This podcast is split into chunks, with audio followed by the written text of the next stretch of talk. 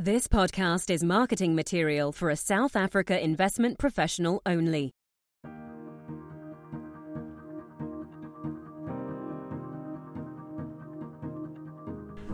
In, sitting in front of me today is Tom Mann, who is an investment professional from uh, the Schroders Quantitative Equity Products team. Uh, privileged to have this conversation with you. Welcome, Tom. Thanks very much, Kondi. Good to be here. Excellent. Uh, we're quite fortunate today uh, in that it is the 8th of May, 2019, and it happens to be election day in South Africa. Um, it's a pity that I'm not back home, but uh, Tom, nonetheless, uh, it's great to have a chat with you. Thank you. So, I would like to have a chat with you today around a, a number of things. So, r- equity markets have ran quite hard first quarter of 2019 off the back of a fairly dismal last quarter of 2018. Uh, lots going on economically. Uh, I guess top of mind at the moment would be the US China trade wars lots of tweeting by Donald Trump. Uh, again, he's staying true to form, and that's obviously impacting markets. Just some thoughts from you around around that. Sure. Um, so I think first of all, a couple of things with the way that we do things in QEP. Um, in QEP, quantitative, quantitative equity products, we are bottom up stock pickers.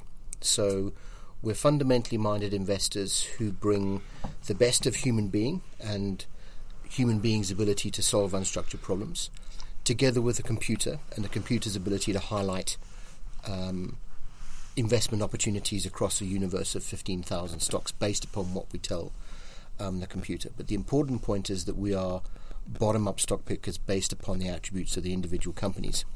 So, in terms of a trade war and what that necessarily could mean for companies themselves, so the first thing we see um, is company valuations changing because stock prices react very quickly to the news of, for example, the trade war or of an additional tariff being contemplated by the by the Trump administration.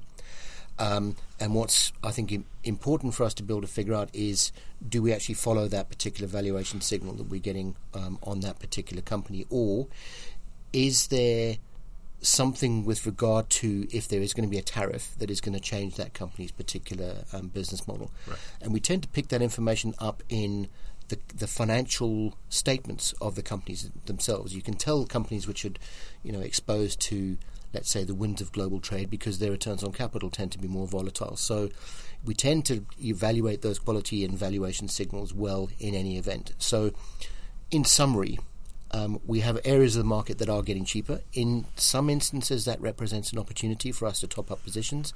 In other instances, where those businesses would be affected by, let's say, a tariff um, on their products or services, um, then we need to be a, bit, little bit more cautious. Right. And I guess it would be a similar approach to, for example, Brexit. Yes, Similar, absolutely. quite similar approach. Okay, you mentioned that there may be, for example, certain areas that are getting cheaper. Where are you guys seeing that happening at the moment? So, I mean, there's there's uh, there's one area which we think has been which has been cheap and we think unjustifiably cheap for a while now, um, and this would be within, let's say, areas of more boring U.S. technology companies.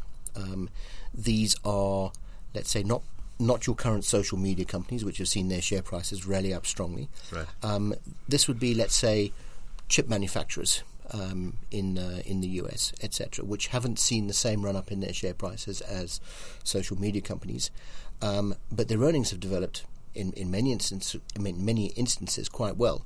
Um, so for that.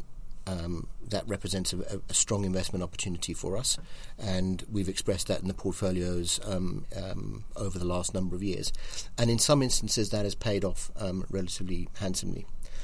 The other side of that, um, I would say, is where are we seeing areas in the market that looks expensive? And we found um, markets over the last number of years have become increasingly focused. Um, and to use a technical term, we find that the breadth is actually narrowing and diminishing. Breadth we define as the number of names in individual names in a particular market that are driving the market higher. And what's been happening, particularly in the US market, is it's been a smaller number of names that have actually been leading the market higher. So the breadth has, has diminished. Those small number of names, particularly in let's say US new technology, mm-hmm. um, have becoming have become markedly more um, expensive than the rest of the market. But therein lies the opportunity as well. There is a substantial amount that is being, let's say, neglected by the market, and I would, you know, bring you back to the duller areas of technology in general um, right. around the world, um, companies which have been overlooked and appear more cheap on valuation. So, what are the implications of that type of a scenario that you've painted f- for investors? Does that mean that they need to take a much more patient approach because obviously, if, while you see the value there, there needs to be some sort of a catalyst that unlocks that value. Um, so I guess the one question is how must investors approach this, and secondly, what do you envisage these catalysts would be that would that would lead to that value unlock? Sure, I think there's a number of aspects we need to um, consider there. I think the first is, you know, we would obviously encourage patience, and there's there's an important reason why. Is we find historically when we look at the data, that when value does outperform, it tends to do so in a, in a relatively narrow window. So if you're not positioned for it, you could very well end up missing the first, let's say, 50% of a 100% rally, to use a, a general ex- example. Um, in general, you, you may not be able to move that quickly and, and, and get exposure to, to this. So we find that, you know, we would recommend being positioned for the particular um, for the you know for, for value to perform well. I think the other thing I'd say is um, we would caution against looking for a catalyst. Um, we could draw attention to, let's say, some of the catalysts which have worked in previous um, value rallies. So, for example, back in 2003, 2004, there was a large global economic upswing, which generally tends to help value-esque companies. So, for example, if you think about an, a, let's say, take for example a European chemicals company, um, these companies tend to be highly operationally geared in that their profits are very, very sensitive to a small increase in revenue. So, for example, if revenue goes up 10%, you could find the profits increase by 25, 30%. Right. Now, a, a, strong economic environment is very, very helpful for those kind of companies, and that's one of the reasons why they performed so strongly in in um, the previous um, value rally from 2003 to, through to 2006. Um, however, I would also caution and say that it could very well be different this time around. You know, we're most certainly not seeing the large amount of, let's say, the, the, a strong global upswing um, in the economy. Growth does, to us, seem more tepid. Right. Um, um, having said that, mergers and acquisition activity is another indicator that you might that you might look for. Um, and we do see that coming through from time to time as well in markets that we are and that we're looking at. Once again, these are industrial companies looking at their competitors trading cheaply, and the best thing that they, the best investment they can make is for them to actually buy their competitors. Right. Yeah. Very, very interesting point. The other element that you spoke about that QEP follows is you you look at value, uh, valuation, and you also look at quality. Correct. Perhaps you can just explain to our listeners how you define quality, and and secondly, why quality is so important. Sure. So we define quality by looking at four individual factors. So first of all, we look at profitability, and by profitability, we generally look at the return that a company makes on its capital employed. So the analogy is to think, or if I, if I invest hundred dollars in this business, and in my first year of operation it gives me twenty dollars worth of profit, that's a twenty percent return on capital that would be a high quality business. A low quality business would be one where you invest $100 of capital and it earns you $2 profit in the first year. That's a 2% return on capital. There, you're not even covering your cost of capital in terms of maybe interest payments or dividends to your investors. So that's number one. Profitability mainly measured by return on capital. Right. The next thing we look at is stability. Um, how stable is that return on capital over time? How stable is the business? Um, what we'd like to avoid is a company which um, for example, we could look at global mining companies, for example, tend to be relatively volatile in their returns on capital. When the commodity prices are strong, they produce very, very strong returns on capital. However, when they're weak, they end up even being loss making. Um, so stability would be something which we would, which you know, low stability um, would be something we would avoid.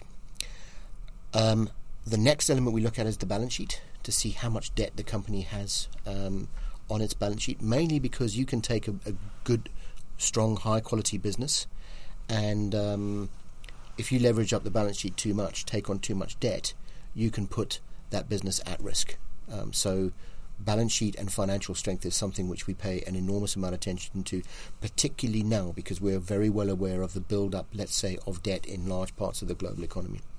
The final thing we look at for quality is governance, and we're referring here to corporate governance. How well is the company governed? Um, this actually plays really well to return generation over time. We find that governance has a big impact on the returns that the investors will actually realize in quality companies. And it's probably best to think of it as um, the governance framework sets the framework by which the company allocates its capital. If you're good at allocating capital as a company, your returns on capital tend to be high. Right. They tend to be stable. And the balance sheet tends to be conservatively funded um, so that you don't get, you know, let's say a debt fueled blow up. Governance being very, very important um, for, for that aspect. So it, at the end of it, if you look at, you know, what the kind of businesses that we're trying to target, it will be profitable, stable, strong balance sheet, good governance structure. And we find by looking at history and how those companies have performed, they have performed very, very well indeed um, and have delivered um, investors strong returns um, over this time. I think it's important also to characterize that as quality and not as growth. It's relatively easy to grow, but you can right. grow you can grow badly. We're not concerned with growth, we're concerned with quality. Okay. I guess the follow up question to that would be everyone would be wanting to buy stocks that exhibit those kind of characteristics. Would those positive elements not already be factored into the price? Sure, and this is this is where you have to be careful with quality because if you think of a high quality business, those businesses tend to be relatively rare. Um, it's difficult to generate high returns on invested capital over long periods of time because economics tells us that those high returns get competed away. Right. You know, external um, competitors will look at those high returns and go, well, if they're making those high returns, I'm going to earn those high returns as well. And you have capital enter the industry, and those returns get competed down.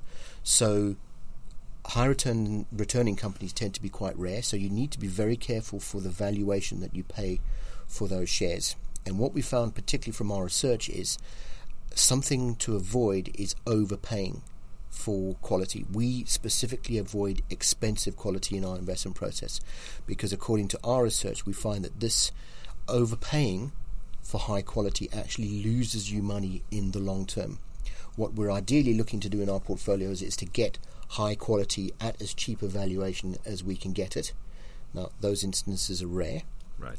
Um, but what we also find is paying market like valuations for high quality is also a strategy which also produces positive returns um, over the long term. But it's important to make sure that you don't pay the most expensive valuations because that leads to longer term underperformance, at least in, in terms of our research. Excellent. Okay. Well, sounds great in theory practically speaking now, where are you guys seeing opportunities? So without necessarily getting into specific names, so perhaps regionally, sectory, se- from a sector perspective, where are you guys seeing opportunities? Sure. Well, I've, mentioned the, the opportunity that we're seeing in, in the cheaper areas of, of technology in, in the United States. Right. Um, one thing I'd point out is that the United States has been a very, very strong stock market in general um, and it has outperformed um, most other stock markets worldwide um, over over the last, let's say, five to ten years. Because of that, it's looking more expensive on valuation. Um, so we're finding um, when we look across the world that we tend to find um, better valuation opportunities for decent quality businesses outside of the outside of the United States.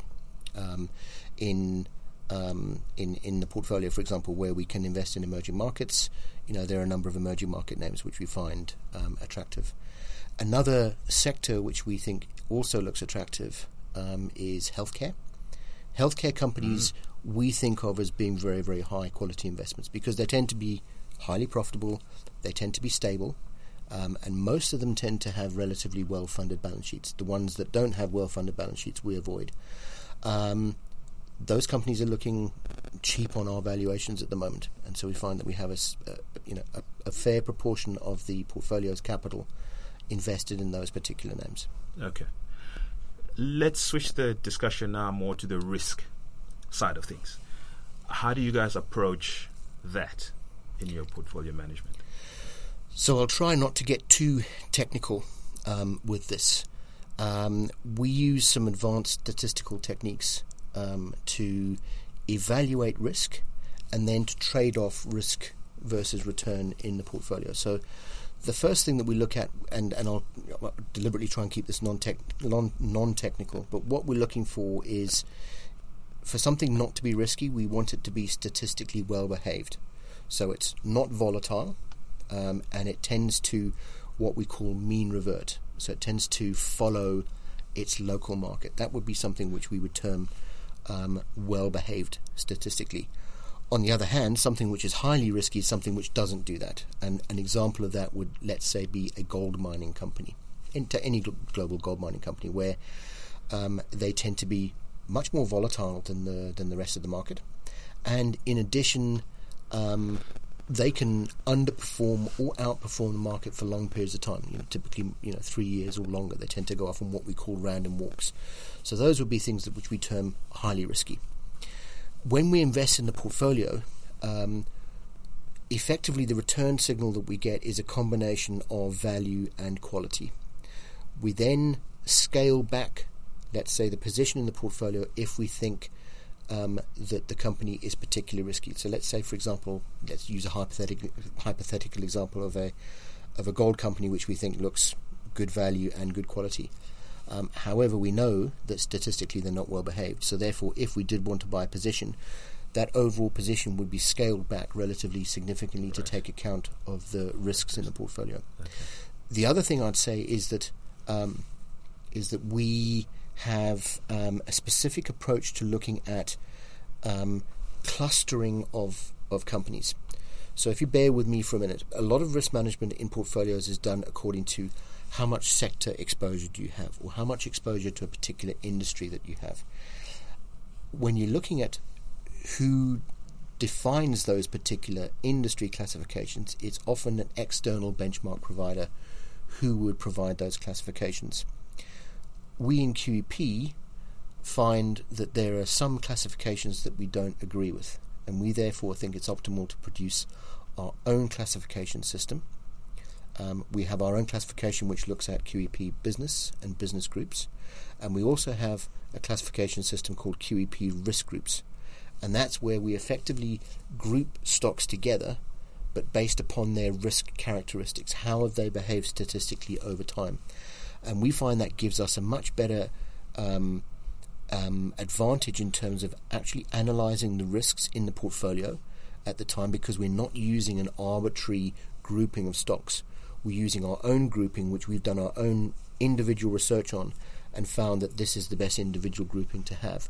And then what we do in the portfolio is we make sure that we um, limit taking too great an exposure or too small an exposure to those particular QEP risk groups. Those risk groups play a very, very important role of the management of risk in the portfolio. Very interesting. Tom, you mentioned earlier on around the importance of governance in identifying what a quality company is. South Africa, we've had first-hand experience at poor governance and, sure. and the impact of, of that on on, on, sure. on share price performance. Um, sustainability is becoming higher uh, area of focus. Um, the other two elements of the ESG, uh, the environmental and the social, so climate change, sure. and within the South African context, there's quite a number of social social elements that of one course, needs to needs to factor in. How do you guys approach that in your? So ESG is an incredibly important um, factor that we take into account in the investment of the portfolio. So um, first of all, as you mentioned, G, the governance element, is specifically taken into account in our quality ranking. Um, for the other two factors, E and S, um, we found that probably the best way to use them, in fact, the best way to use them in the portfolio, is as a risk factor. So, for example, um, if you are a company which pollutes quite highly, let's say you have a very large CO2 footprint. Um, at some stage, it is likely that it will become more and more expensive for you to to emit that level of CO2. Um, as regulation tightens with regard to the amount of CO2 that you're actually um, allowed to um, to emit into the atmosphere. So, therefore, it could become likely that your business effectively runs out of road that you actually won't be able to carry on producing in the manner that you're producing without running into a very very costly exercise to clean up your operation. So, you know, you can tell that you know being bad on an envir- on, on a on, an, on a scaling of environmental factors is a risk factor to the long term survival of your business. The same thing applies to the social and or societal um, factor, and there it's important because you know we kind of think of, of S as being it's your license to operate as a business in a particular economy. You know, if you if you are not good, um, or let's say if you are bad um, on a social basis, let's say for example if you if you employ child labour, for example, let's take an extreme example. Um, at some stage, your business is going to get shut down when you get found out, and it may be that you know you're able to get away with it in the geography that you're actually producing. But once your customers find out that that's the means that you're using to produce, you won't have customers anymore. So right. once again, being bad on a social scale is is a, is a, is a significant risk factor. Risk, um, yeah. And what we're working on in QEP at the moment is, you know, we've we've identified the risk, but we've also now doing work on both the E and the S, looking at the positive aspects of finding companies that are very very good environmentally and very very good societally, um, where we think that this may actually present a payoff or potential return generator. Right. It's not in the portfolios at the moment, but this is work that we're doing. So bo- both sides of the coin both from sides of the and return yeah. perspective. Okay. Well, Tom, I'm, I'm afraid we've we've run out of time. Um, so thanks for, for fascinating insights into, it's a pleasure. into how you guys approach uh, managing money. Thank you. Thank you. The value of investments and the income from them may go down as well as up, and investors may not get back the amounts originally invested. Past performance is not a guide to future performance and may not be repeated. Schroders Investment Management Limited is an authorized financial services provider. FSP number 48998, registration number 01893220, incorporated in England and Wales. The information is not an offer, solicitation, or recommendation. Any funds, services, or products mentioned might not be appropriate for all listeners. Please speak to a financial advisor if you are unsure as to the suitability of any investment.